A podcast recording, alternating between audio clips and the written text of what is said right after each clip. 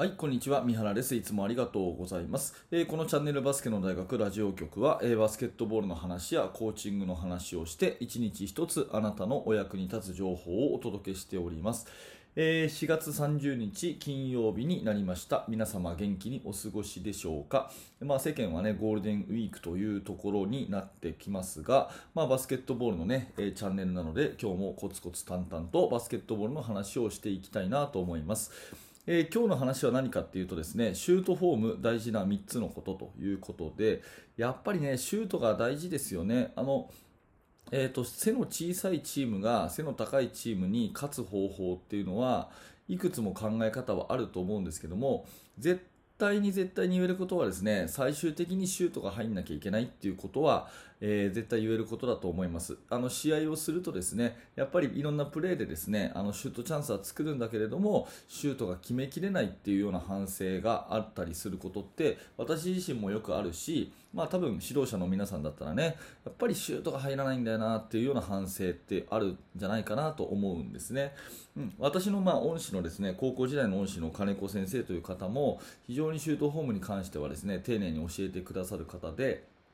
でやっぱりその先生もですねあの過去にインターハイ行ったりウィンターカップ行ったりした先生なんですが、まあ、言ってた言ってたのは試合のレベルが上がれば上がるほどね最後はもうシュートフォームで決まりだよと、うん、試合のレベルが上がれば上がるほども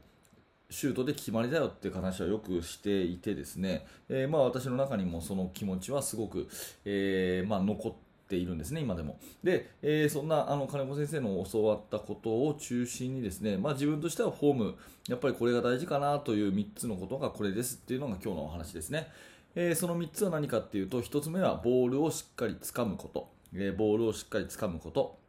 で2つ目は、えー肘をしっかり伸ばすこと肘をしっかり伸ばすこと。で3つ目は人差し指からボールを離すこと。人差し指からボールを離すことということです、えーこれをじゃあ1つずつお話をしていきますね。まず1個ボールをしっかり掴むということなんですけども、まあ、右手のワンハンドシュートということでね、えー話をしますが、まあ、実は今ね喋ってる今このこの時にも私ボールこう持ってるんですけど ボール今持ってるんですけど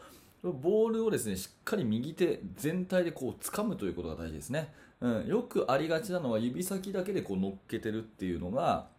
よくありがちなんですけどももう手のひら全体ベタっとつけてね。手のひら全体をベタっとつけてこの指にちょっとこう力をぐっとこう入れるようなそういうボールのつかみ方をするっていうことが、まあ、大事かなと思っています。でこれはね、まあ、最近、あのーいろいろシュートに関して勉強する上でですね気づいたことなんですがボールを手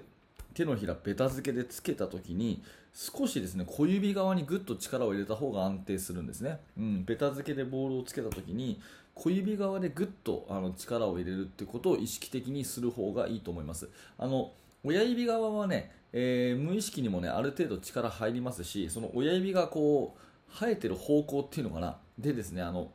そんなに意識しなくても別にそっちにボール転がらないんですけど小指側はね意外とねこうなんていうかあの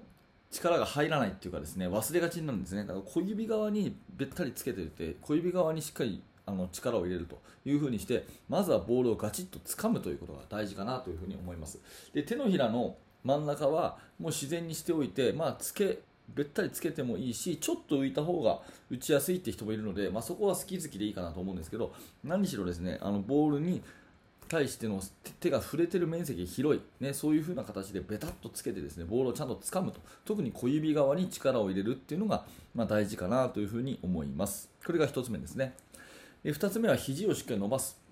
まあ、シュートフォームをですねあのいい NBA 選手とかのフォームを見るとフォロースルーできちんとこう大げさなまで残している選手がいますよね、うん、でそれってねやっぱ大事だから残してて格好をつけるようなねそういうフォフォロースルーはですねやっぱり必要だからああいう一流選手はやってると思うんですね。で、えー日本の選手っていうとちょっとくくりが大きすぎるかもしれませんけどやっぱり経験のない子ほどですねディフェンスがこう来るとね、ちょっと苦しいシュートになればなるほどちょこんちょこんとこう打つっていうか肘をこう伸ばしきらないでシュートを打つ人が多い気がしていてで逆にね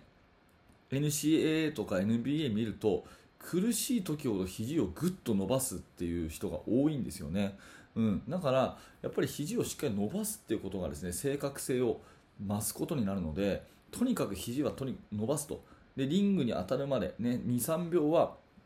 こうもう肘を伸ばしてフォロースルーの形を残しておくっていうことがすごい大事かなと思います。もうボールをつかめとで肘を伸ばせこのボールをつかめ肘を伸ばせっていうことはですねもう金子先生は本当によく言ってましたね。だからこれは本当に大事かなと思ってます。で、ゴール下のシュートとかね、ディフェンスがこういるときに肘をぐっと伸ばしてね、あのバックボードにぶつけてシュートをねじ込むように入れると、まあ、ファールももらえたりするんですけどそこを逃げちゃってねちょこんちょこんっていうシュートを打つと大体入んないしファールももらえないんでやっぱりどこで打とうと肘をしっかり伸ばすってことはとっても大事かなと思います。なのでフォロースルーの形は格好をつけるぐらいに固めましょうということですね。これが2つ目の肘を伸ばすということです。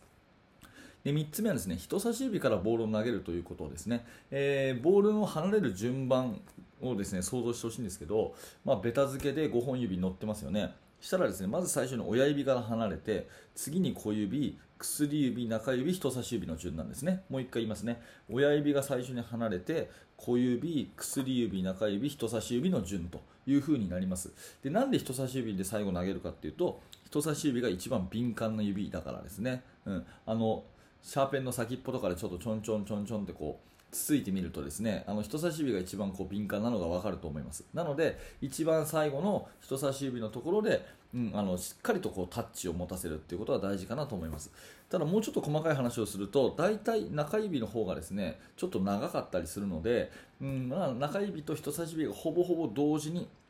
離れるという感じにはなるんですが、まあ、意識としては最後人差し指からリリースっていう風にするとちょうどねあのボールがしっかりとこう回るような手の離れ方をするのでそういう感覚を持つことをお勧めします。でそのためにもですね話はちょっと戻るんですけどボールをしっかり掴んで小指側に少し力を入れとく。小子宮に力を入れとくとうんと自然とですねこの転がっていく感覚がですね正しい順番に転がっていって人差し指からボールがちゃんと離れるようになります。でこれね小指が浮いててね親指側に行くとですねなんかさあの変な離れ方をするんですね、うん、ボールの離れ方として安定しないので小指側に力を入れてガチッとボールを掴んでしっかりと手首をこう返すとですね、うん、ちゃんと人差し指からボールが離れると。いうことです。えーと、まとめになりますけれども3つねシュートフォームで大事な3つっていうのは1つ目はボールをちゃんと掴むということ2つ目は肘をしっかり伸ばすということそして、えー、3つ目は人差し指からボールを離すということでこの3つはもちろん、あのー、一個1個単体のものではなくて全部こう連動してね、えー、いるものなんですけれどもちゃんとこの辺のポイントをですね、まあ、指導者はいい意味で口うるさく言ってあげてですね、うん、選手は常にこれを頭を入れてで試合の時はですね前半のうちちょっと入らなくても後半になるにつれてねシュートが入るようになってくるっていうのがこれ本物だと思うんですよ。やっぱりこの自分のフォーム分かっててあ今ね指ちゃんとかかってないなとかねあ肘伸びてないなとかね自分でそういうあの自分自身でこう反省ができてだんだん調子を上げていくっていうような選手の方が正しいと思うので、まあ、日頃の練習でフォームを、ね、しっかり確立して、まあ、そういう、ね、試合で入るフォームを作っていくということが大事かなというお話です。はい、ありがとうございました、えー、このチャンネルは毎朝7時、こういった状況で話をしてますので、えー、毎日更新の励みになります。ぜひ、えー、高評価のボタン、チャンネル登録よろしくお願いします。そしてまた明日の朝7時にお会いしましょう。えー、そして現在ですね、無料のメルマガ講座というものをやっております。えー、もしよかったらですね、動画の説明欄から覗いてみてください。えー、無料の特典教材もプレゼントしています。はい、えー、本日も最後までありがとうございました。三原学でした。それではまた。